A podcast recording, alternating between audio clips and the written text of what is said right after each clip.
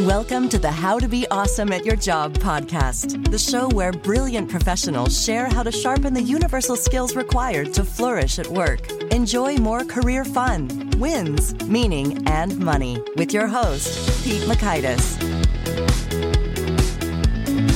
Hello, and thanks for joining us here for episode 672 with Heather Hansen.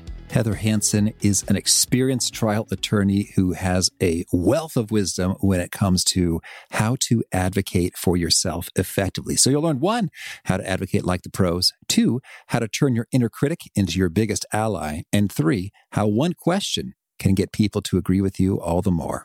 So if you want to check out the show notes or the transcript or the links to items we've referenced, drop on by awesomeatyourjob.com slash EP672. Now, here's Heather's story. Heather Hansen gives her clients the tools to advocate for themselves, their ideas, and those around them. She's been a trial attorney for over 20 years and was consistently named one of the top 50 female attorneys in Pennsylvania. Heather uses her psychology degree and her years in the courtroom to help her clients ask for what they want and get it. She's also an anchor at the Law and Crime Network and has appeared on NBC, Fox News Channel, CNN, MSNBC, CBS, and Sirius Radio. She's helped thousands of folks in her keynotes in Kuwait, Ireland, Mexico, and across the U.S. become their own best advocates. Heather is the best selling author of The Elegant Warrior How to Win Life's Trials Without Losing Yourself, which has won much acclaim. And her latest book, Advocate to Win 10 Tools to Ask for What You Want and Get It, came out just recently. Big thanks to Heather for sharing her wisdom with us. And big thanks to our sponsors. Check them out. One sponsor to check out is LinkedIn Jobs. Did you know that you can post a job for free at linkedin.com slash be awesome? And with a fresh year, perhaps you're like many small business owners looking for some fresh insight and talent to make 2024 extra amazing. Well, LinkedIn Jobs has created tremendous tools to help you find the right professionals for your team faster and free. I love how they make it so easy with their promotion and selection tools. LinkedIn isn't just another job board. No, no, no. LinkedIn has a vast network of more than a billion professionals, which makes it the best place to hire. Here's some fun facts 86% of small businesses get a qualified candidate within 24 hours, and small businesses rate LinkedIn jobs number one in delivering quality hires versus leading competitors. You can post your job for free at linkedin.com slash be awesome. That's linkedin.com slash B E A W E S O M E, as in you are being awesome, be awesome, to post your job for free. Terms and conditions do apply. And now, here's Heather. Heather, thanks so much for joining us here on the How to Be Awesome at Your Job podcast. I am so excited to be here, Pete. I've been looking forward to this for a long time. Oh boy, me too. Me too. Well, I'm sure you have a lot of stories in your career in the courtroom. Could you maybe share with us one of your most exciting tales of advocacy? Oh my goodness. There's so many to share, but I will tell you one that seems to resonate with a lot of my audiences. And it was a recent trial before COVID, of course. Since COVID, very few cases have been tried. But this was a case where I represented a podiatrist. And one of the dirty little secrets about trial law that you might not know unless maybe you've served on a jury is that jury members fall asleep and it happens worse after lunch. It happens worse when we turn off the lights if we're playing a video for them of an expert or something. And it happens in almost every case. Uh-huh. And in this particular case, I represented a podiatrist and the I always represent doctors when their patients sue them. The patient was alleged that he had a skin cancer on his toe that had gone undiagnosed. And he sued two primary care doctors and two podiatrists. And so I represented a podiatrist. The patient himself was a middle aged man. The attorney for that patient was a middle aged man. The first podiatrist was a middle aged man. His attorney was a middle aged man. The primary care doctor, middle aged man. His attorney, middle aged man. Second primary care doctor, same deal. Mm-hmm. My doctor, middle aged man. And then there was me. And when the trial started, we orig- almost immediately saw that this jury was a sleepy jury. And to give them their due, it was very difficult medicine, talking about the doubling time of cancer cells. And so they were falling asleep even more than usual. But I noticed, Pete, pretty early on that every time I got up to speak, they would wake up, even if it was just for a minute. And can you, I bet you can, you of all people, guess why they were waking up? Well, I mean, you're you're a beautiful woman. Uh, well, thank you. That's very complimentary. But it was really my voice. My voice sounded different than all the other voices that they were seeing. Okay, contrast principle. That's right. And like the surprise of it. You know, they're like, oh, boring, boring, same, same, same. Oh, look at that. That's something different. And so I decided to maximize on that. So usually when I ask my questions, I start with going through resume and going through the foundation. And then I hit with the big punching question towards the end of my questioning. And you have to sort of lay a foundation, but I worked really hard to get to the good stuff first because I wanted to take advantage of the fact that the jury was awake. And at the end of the trial, the jury found everybody, including the patient, was negligent except for my doctor. And I don't think that's because of the fact that I am a woman and my voice sounded different but it couldn't have hurt. Mm-hmm. And the lesson that I learned from that is to use your differences. You know, so many people say, is it hard to be a woman as a trial attorney because less than 5% of trial attorneys are women? And I think it's an advantage if you choose to see it that way. Mm-hmm. And no matter what your differences are, I think that you can choose to creatively use them as advantages and use them to win. Oh, beautiful. Well, that is a nice illustration and a clear point and a happy, uh, successful outcome uh, there. So, uh, well, cool stuff. Well, well, maybe let's start with some exciting stuff. What would you say is perhaps one of the most surprising or counterintuitive discoveries you've made about persuasion, advocacy, negotiation over your career? So, one of the things that people are always surprised at is that we win our cases not by arguing. You know, when I tell people I'm a trial attorney, almost always someone will say, Oh, I should have been a trial attorney. I'm really good at arguing.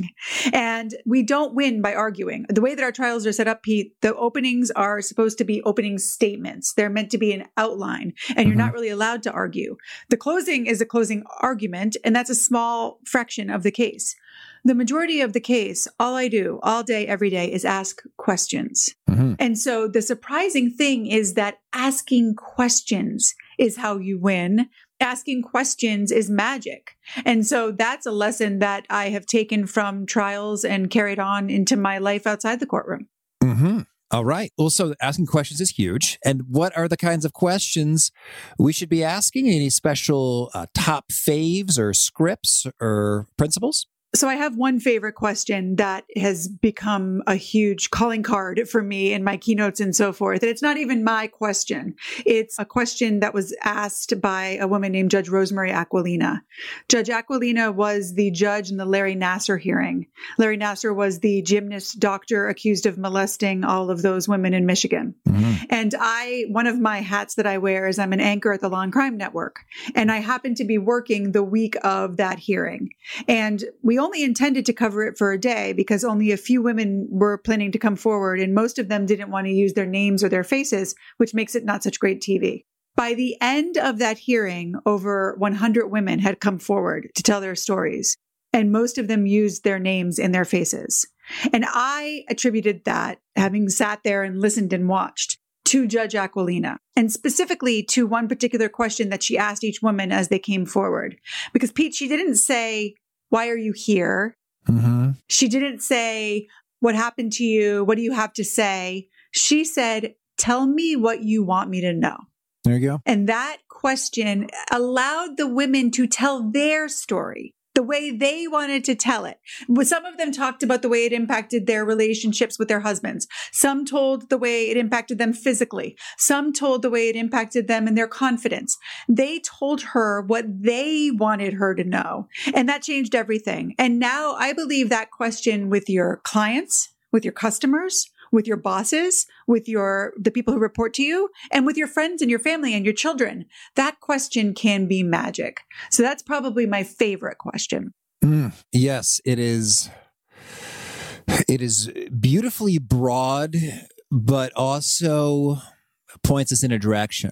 It's a lot better than "So what's up," which is also wide open. Like that yes. could go in any number of directions yes. that they could choose their own adventure with.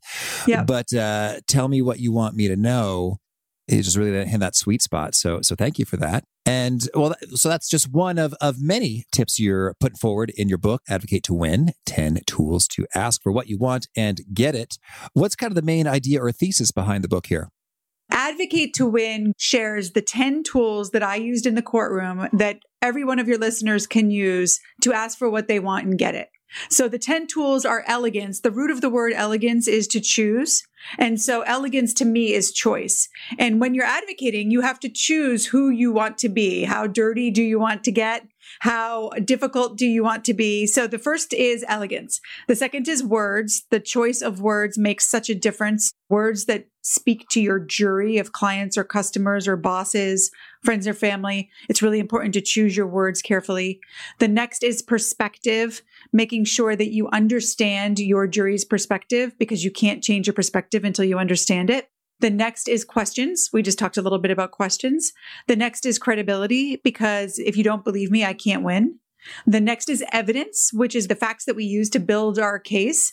The next is reception. That's reading body language, tone of voice, and facial expressions. Number eight is presentation. That's using your body language, tone of voice, and facial expressions. Number nine is negotiation. And number 10 is argument. All right. Well, Heather, I love the the speed you're cooking with. So I might just I might just go for the gold and say, can you give us a top do and a top don't inside all 10 of these tools? So, one of the things that I should sort of lay as a foundation is I mentioned that every listener has their jury. So, their jury is going to be their clients, their customers, anyone they want to persuade or influence. It could be your boss, it could be your direct report. Right now, your listeners are the jury that we want to influence and persuade. But every one of those tools in my book, I recommend that you use it first with your inner jury. Mm-hmm. And the inner jury is the part of you that chooses. Now, a lot of my coaching clients think the inner jury is the part of them that is critical. And that's not really true. In the courtroom, the jury listens and they choose. Mm-hmm. And that's what your inner jury does. And so you probably have an inner voice that says, you're not smart enough. You're not good enough. You shouldn't do that. That's not safe. Stay in the cave. Don't go out. Don't take that chance. And you want to also give your inner jury the choice of a voice that says, go for it. You're good enough. You can do it. Why not try? And then the inner jury gets to choose. So for each of those tools, I go through and apply it first to the inner jury and then to the outer jury. Mm-hmm. So, elegance, the root of the word elegance is to choose. And I believe you choose your elegance. And I think it's really important to recognize before you start advocating what you're advocating for and who you want to be when you're advocating. Those are choices. In the book, I have a three step process to make good choices, to make sure that you're choosing. And the first is to know that you're choosing. You know, so often we fly off the handle or we react out of anger or we hit the snooze button in the morning rather than getting out of bed. And those are all choices that we make. And when you know that you're choosing, you're more likely to make the best choices. And then the next step is knowing who is choosing because too often it's our moms, our partners, or habit, or our egos. And you really want the best part of you, your inner jury, to be making that choice. And then the last thing is to know your reasons. I encourage my clients to list out their reasons on each side. And usually, if you sit down and look at a list of reasons for a particular choice, the choice becomes much more clear. Mm-hmm. So that sort of summarizes what we talk about in the elegance chapter of the book. It's really about making choices and making choices that are going to serve you well. Because, you know, in the courtroom, you make so many choices when you're trying a case. And you always think, like, maybe I shouldn't have crossed that person. Maybe I should have asked this question. And in life, too, you always think, maybe I should have stayed in that relationship. Maybe I should have left that job. You're never going to know whether a choice was right. And I'm putting air quotes here, right or wrong. Mm-hmm. But if you like your reasons, then you can at least have confidence in that. Yeah. Well said. And as opposed to, oh, you just never knew because you, yes. you didn't do the work in advance to to think it through and take the time. That's right. The words chapter, you know, words are the tools of an advocate and the words that we use matter. You know, Maya Angelou believed that words were, had energy. And if someone was using words like racist words, negative words in her house, she would make them leave her house because she didn't want those words to be in her home. Mm-hmm. And I think that words have energy as well. And so you want to be careful with the words you use with yourself, with your inner jury, and the words you choose with your outer jury. So, with your inner jury, your self talk, you just want to be careful of those negative things that you tell yourself that you're not good enough, that you're not smart enough, or worse, that you're ugly, dumb, old, too old, you know, those types of things. You really want to be conscious of that. And then when it comes to the words that you use with your outer jury, there's an idea. I can't really find the research to back this up, but I have read that if I say one word that my jury in the courtroom doesn't understand, they don't even hear the next 10 words I say. Hmm. That makes sense to me, Pete, because yeah. if I get up and I say, this is a case about osteomyelitis, the jury what immediately the is, is osteomyelitis? right. Or I told this lady I shouldn't be on this jury. I don't know anything about medicine. then they start to get angry and it's gone. Mm-hmm. So you want to recognize that everyone has the curse of knowledge. Everyone knows something so well that they forget what it's like not to know it. Yeah. And with words, especially, and like if you're in a business with acronyms, you know, I work a lot with real estate people and they have so many acronyms and they know them so well that they forget what it's like not to know them. Yeah. But their client, who is their jury, might not know those acronyms. And so the more that you can be really conscious of the words that you're using and how they will best resonate with the jury, the more likely you are to win. Mm-hmm. I love it. Keep it going. All right. Okay. The next is perspective. So perspective is, it really is so important. Viktor Frankl wrote Man's Search for Meaning, which is one of my top books of all time. He was a psychotherapist who survived Auschwitz. And while he was in Auschwitz, he wrote this book. And a lot of the book is about how the only choice that he had in that dire circumstance was he could choose his attitude or his perspective. He could choose how he saw the world. And he actually talked about this bowl of quote unquote soup, which was really just brown, dirty water with a fish head floating in it, and how he chose to see it as this delicious bowl of soup. And that's where your inner jury is choosing perspective. There's always another way to look at things. And as much as that doesn't always feel true, it's where your power lies. It's where your, your choice is where your power lies. And so choosing a different perspective when you're feeling down or negative or defeated is a really important thing. And then to change your outer jury's perspective is your ultimate goal. One of the quotes that I often use in my in my work is that when you communicate, you share perspectives, but when you advocate, you change them. Mm-hmm. And so the first step in that is really understanding, getting to know your jury's perspective because you can't change someone's perspective until you know it. And then once you know it and understand it, then you can get to work asking the questions and using the evidence and all of the future things that will allow you to change it. And so I'm curious when with a jury, how does one elicit that? Because to my knowledge, you can't just sit down and have chat. Uh, say, so where are you coming from? Where, where are you coming in on this so far? It's such a great point. And I always say that because in life, in, in business, you can, right? You get yeah. to talk to your jury and ask questions, mm-hmm. which is an advantage you have. We have to base it upon those few questions we get to ask during voir dire mm-hmm. at the beginning of the trial when we sit down with the jury and ask them questions. And also on, to be honest, some presumptions.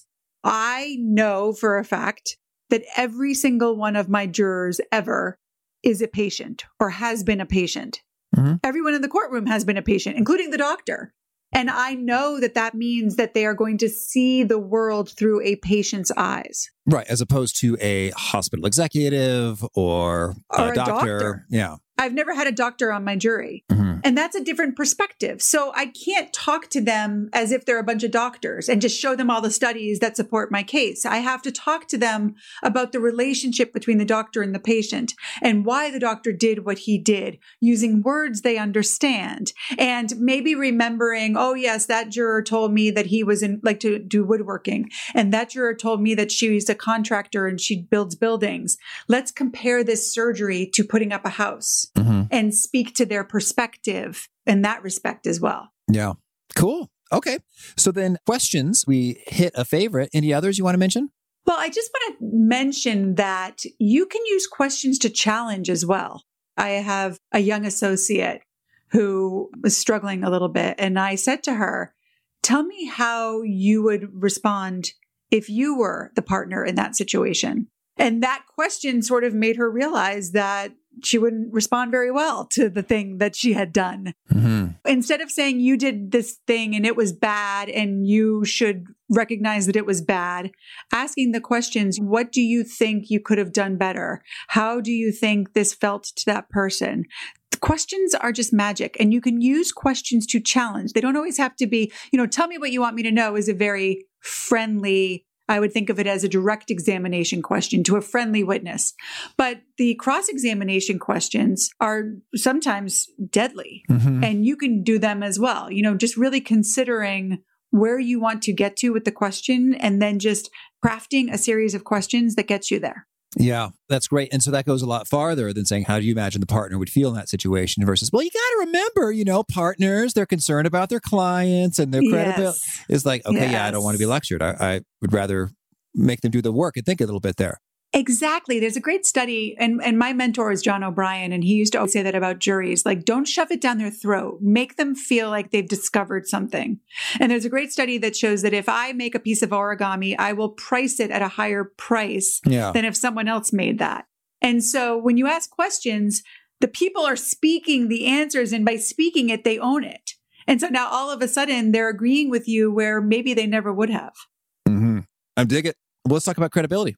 Credibility is, I also have what I call the five C's of an advocate. One of those C's is credibility, and it's a double, you know, doubles up because it's so important. Because if you don't believe me, I can't win. If the jury, they can think I'm smart, they can think I'm nice, they can think I'm cute, they can think I'm funny. But if they don't believe me, I will lose. Mm-hmm. Well, let me just start first with the inner jury because you have got to believe before you can make anyone else believe. Well, a lot of times people will say to me, What do you do if you know a doctor made a mistake? And my answer is, I find a story that I can believe. Sometimes that means admitting that the doctor made a mistake, but then arguing the case on damages. You know, it's not worth what the other side wants to be paid.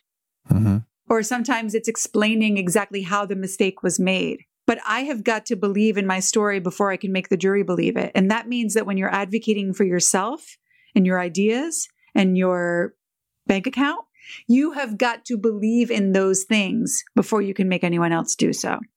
And then you want to make them believe. And the way that you make people believe is with you, it's two things. You want to believe in you, which means that you start to collect evidence, which we'll get to in a minute, but you start to want to start to collect all of the things that you have done in your life that support your ask.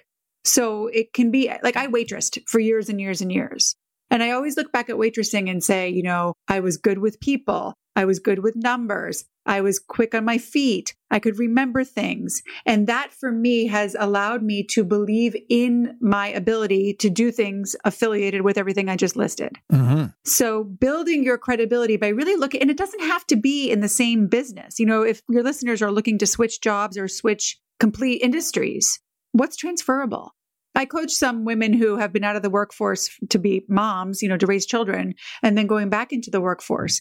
And I can give a bunch of examples of the things that they've done as mothers that are trans- evidence of their ability to do things in the workforce. And we talk about those to help them believe in themselves, build credibility with themselves. And then the other part of credibility with yourself is believing yourself. When you make yourself a promise, you have to keep it. And when you set an expectation, you have to meet it. Because if you don't, you lose your own credibility, and that's pretty deadly.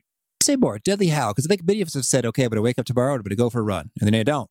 What is the consequence of that? Yeah. Every time you do that, the next time you tell yourself you're going to do something, you believe it a little less. And if you don't believe it, then how are you going to persuade anyone else to believe it? I lost 100 pounds when I was 18 years old. And I always say, I'm so grateful that I had the weight to lose. Not for losing the weight, which of course I am for a million reasons, but that I had the weight to lose because at a relatively young age, I built so much credibility with myself. I know that if I make myself a promise, I will keep it. And if I set an expectation, I will meet it because I've done that. And I've done it in a pretty big way. And it doesn't mean, so it's the same with your outer jury. Those two, you want them to believe in you. And, and we can talk about how to do that. You want them to believe you. And it's the same thing, making promises, setting expectations. But the fastest way to build credibility with yourself and with others is when you can't keep a promise and you can't meet an expectation, you own it. Mm-hmm. Like in the courtroom, if I say, my expert disagrees with my doctor on this point, immediately the jury is like, wow, that lady just told us the truth, mm-hmm. even though it doesn't help her. And then when I tell them other things that do help me, they're more likely to believe them. Yeah. So, and it's fast and it's easy once you put down your ego. Beautiful. Okay. And how about evidence?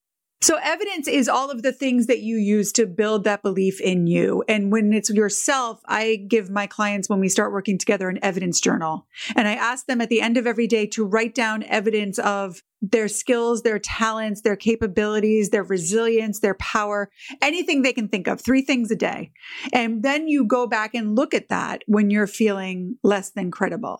So that's for the inner jury. For the outer jury, you know, there's a famous maxim in advertising that says that in order to make someone remember something, you have to repeat it seven times. Mm-hmm. And I think that that's true. But in the courtroom, I feel like if I repeat something seven times, the jury is going to fall asleep, as we discussed, or hate me. Mm-hmm. So I've kind of expanded that and I say that you need to say it seven times, seven ways. Mm-hmm. So, as you're collecting evidence to give to your boss or your superior or your investors or your clients or your customers, what ways can you present that evidence? Can you make a chart? Can you use pictures?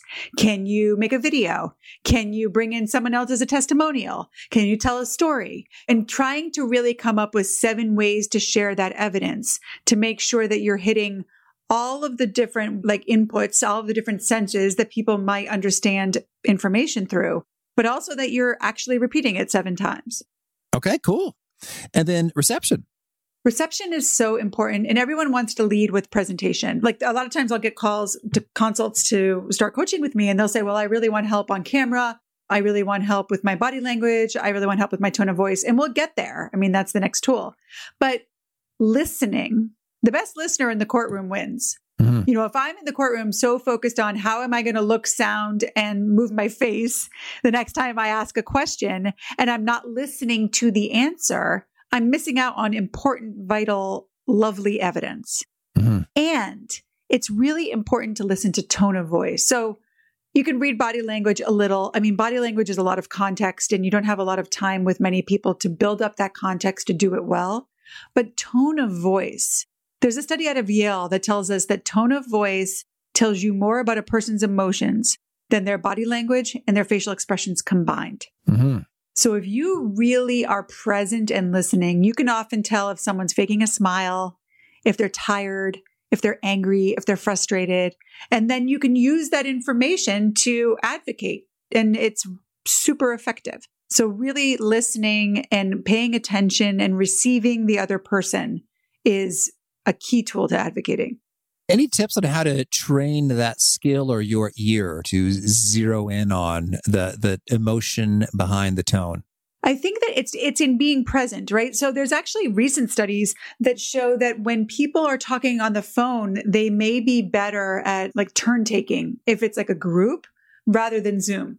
Hmm. Which is interesting, but it's people are really tuned into verbal cues. If the phone is down, and they're not writing other things. I mean, the main problem with the phone is a lot of times people will, you know, start doing other work when they're on the phone because no one's watching them. Yeah. But so that's why when you're listening, I meditate. So I try to be very mindful when I'm listening. And I try to be very aware of my feet and fingers, my toes and fingers. When I'm meditating, my toes and fingers will sometimes tingle. Hmm. And so I will really tune into like being present in my body. I will often say to myself, before the call, be where your ears are. That's based on the old saying, be where your feet are, be where your ears are, and just really being present. And then also thinking, like making it into a game. What do, what am I hearing in this, in this person's voice? What are my guesses as to how they're feeling? And the more that you do that, it becomes a habit. Yeah. Beautiful. Okay. Well, now let's talk about presentation. So presentation is all of, you know, body language, tone of voice, facial expression. There's lots of things to talk about there. One of the main things that I would talk about is that the use of hands. So, and I'll tell you a story from the courtroom. This is a great way to talk about this. My doctors are often very nervous before they testify. You know, they're very confident, competent, fabulous doctors, but this is a different, they're fish out of water in the courtroom. Mm. And so normally, Pete, what I try to do is right before they go on the stand, if we're at lunch break or if it's the beginning of the day, I'll try to be like, you know, what TV show are you watching or what book are you reading? Trying to sort of divert their attention from what they're about to do. Mm-hmm. So this particular doctor was going out to the stand after a lunch break. And I tried to sort of distract him. But I had just read in this book, Captivate, which is by a woman named Vanessa Van Edwards, that she had studied TED Talks and she had compared the most watched TED Talks and the least watched TED Talks. And the major difference between the two was in the most watched TED Talks, the speaker used hand motions and gestured with their hands many, many, many more times than the least watched TED Talks. I was captivated by this, just like the book said. And I made the mistake of telling my doctor about this study right, right before he went up to testify.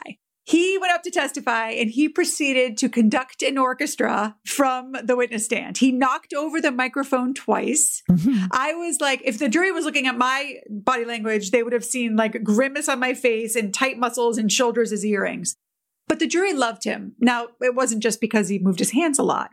But when you see my hands, and for the listeners, if we if you're still in Zoom world, you know, the world is starting to wake up, but some of us are still in Zoom world, or if you're in person, if you can find a way to naturally use your hands, and especially on Zoom, so that your hands occasionally get into the screen. Mm-hmm. It makes the other person feel at ease because when I can't see your hands, Pete, I don't know if you're holding a weapon. I could be. And so you are a threat to me. You could you could be. I got a sword down here. I also don't know how far away you are. Yeah. You know, you could be close enough to hurt me and I don't I I can't sense you because our proprioception's not on in a computer. And even in real life, if you don't see my hands. So there's a great study that's it's in Joe Navarro's book, which is um, what every body is saying. And he talks about the use of hands and says that if criminal defendants have their hands on counsel table rather than under counsel table. For the majority of the trial, they're more likely to be found not guilty. Yeah. So there's something about our brains that wants to see hands. And that's just one of many little tips that you can use to help yourself be a more effective advocate. Beautiful. And let's talk about negotiation and agreement now. Yeah, so negotiation. I mean, there's so many great books about negotiation, and I don't want to take anything away from those. I do think that we need to, both with ourselves and our inner jury and our outer jury, be aware of our non negotiables. Like we talked a little bit about hitting the snooze button when we wake up in the morning. If you make getting up at 5 a.m., which is what I do, a non negotiable, you no longer sit in bed and say, Oh, should I get up? Should I wait? Should I maybe five more minutes? It's not a negotiation. You just do it. I think that that's why, you know, Mel Robbins is famous for her five second rule. She's a speaker and an author who says that, and she's done enormously well. But she had, she talked about this five second rule where she goes five, four, three, two, one, and she does the thing. And I think that the value in that is you don't give yourself time to negotiate with yourself. So having non-negotiables and having non-negotiables with someone else too, you know, having your boundaries.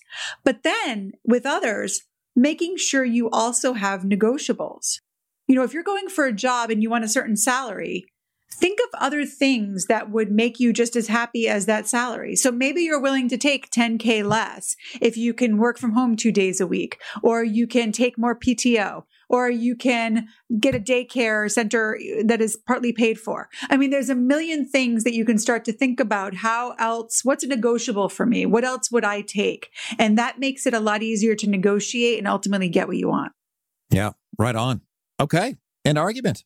So, argument is the last resort of the advocate, and hopefully you never have to get there. Because the thing about argument is it's only really effective if a third party is deciding. Yeah. So, if I'm arguing with opposing counsel and the judge decides the motion, then arguing makes sense. And if you're sort of fighting with a competitor for a raise or an opportunity, then arguing makes sense. But if you're trying to convince the person you're arguing with, it rarely works.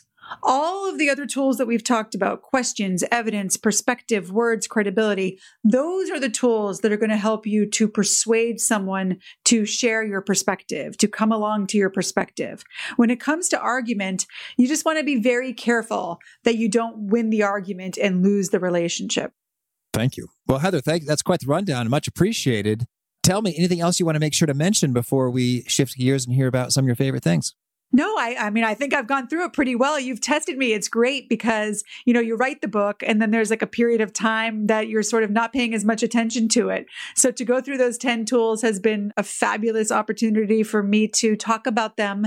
And I'm glad you gave me the time. Oh, thank you. Well, now could you share with us uh, a favorite quote, something you find inspiring? So I, I've already mentioned it, but it's something that really works for me. And that is to be where your feet are. I really think that so many times our heads are off in the clouds or we're looking at our phones, not present with the person in front of us, not present with the task in front of us. And when I remind myself to be where my feet are, it really helps me to be present, be focused, and be productive. All right. And could you share a favorite experiment or study or piece of research? My favorite study is one that I talk about a lot in my keynotes and I've written about, and I read about it in Daniel Pink's book, To Sell Is Human, which is a fabulous book. I highly recommend it. It is a study that you ask the people, and, and we can do this now, Pete.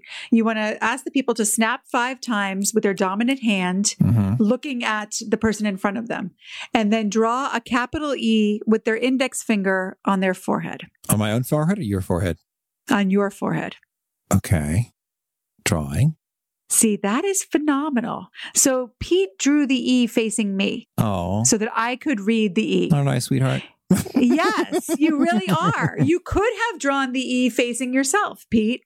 I often do say the people who drew the E facing the person in front of them are very empathetic and very good at perspective taking, and the other people are selfish jerks. But that's not really true. I mean, we all have times that we are more focused on sure. ourselves and what we're thinking.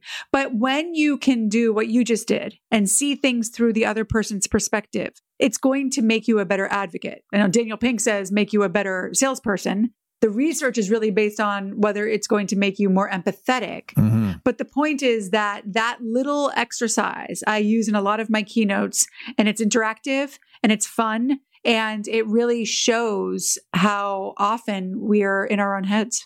Well, yeah, and it's intriguing because I, I, think it's well, I guess we'd have to run the, run the experiment again a few times, but yeah, I have a feeling like if you were boring me. and I were thinking about dinner, that uh, my thoughtless means of doing this could very well just go my way just because uh, I'm not fixated on your face. I think you're 100% right. I am. I was going to see Daniel Pink speak, and I stopped at a bar before because I was early, and there were two bartenders working, and one was starting his shift, and one was leaving his shift. And I told them about the study, and I asked them, you know, snap five times, draw the E. The one who was coming on to his shift drew the E facing me, yeah, because of course he had to be focused on me and his customers. The one who was going home drew it facing himself because he was going to focus on his dog and his laundry. Yeah. So you're 100% right about that. Hmm. Oh, thank you. And a favorite book? I would say that right now, the book that has been most impactful for me is Chatter by Ethan Kross. It is about the chatter in our brains. And it really resonated with me because it's a lot about what's in my book about the inner jury. So that's probably my current favorite. To Sell Is Human is also a favorite. And I really love The Law of Divine Compensation by Marianne Williamson. It's more of a spiritual book, but it's really about the abundance of the world and how if you can see things that way, it often becomes that way. And how about a favorite tool? Something you used to be awesome at your job?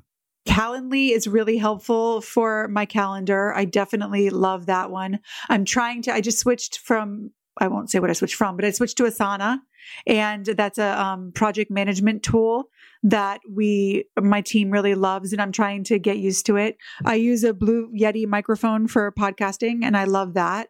So those are probably some of my tops. And a favorite habit? Meditation. Mm-hmm. It's the other day I posted, I had meditated not in a row, but I had meditated per Insight Timer 1,111 times. And it's definitely changed me. You know, it makes me more present. It allows for that space between stimulus and response. Okay. Is there a particular nugget you share that really seems to connect and resonate with folks? They quote it back to you often? The one that resonates the most and that I hear about the most, and I get emails and letters about the most, is Judge Aquilina's Tell Me What You Want Me to Know. Mm-hmm. And also, as a reminder, you can use that question with your inner jury as well. Yeah. Thank you. And folks want to learn more, get in touch. Where would you point them? Okay, so the best place to reach me is my website. It is advocate2win.com. And if you go there, you will see my podcast, you will see my books, you will see some videos, and you can contact me through there. The other thing I would add is my Instagram. I post really regularly, and a lot of it is the tips that I share in the book and, and in my keynotes. And my Instagram is at I am Heather Hansen with an EN. So at I'm Heather Hansen. And do you have a final challenge or call to action for folks looking to be awesome at their jobs? Yeah, I think that my call to action would be to recognize that you are your own best advocate. You know, I think that we often look out, especially women, we want someone else to do it for us. Like if someone else would just get me that raise, ask for that raise, get me that thing, get me that opportunity. And that seems like it would be nice, but no one can do it better than you can. No one knows your needs, your passions, your competencies, your skills. No one knows your heart better than you do. So have confidence in that that no one can do it better than you can, and then use these tools and get advocating. All right. Heather, thank you. This has been a treat. I wish you much luck in all the ways you're advocating. Thank you so much, Pete. It's such a pleasure to be here with you.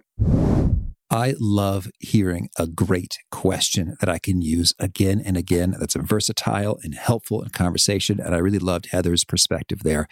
Tell me what you want me to know. So good. So much better than what's your problem? What's the deal here? So, what's up?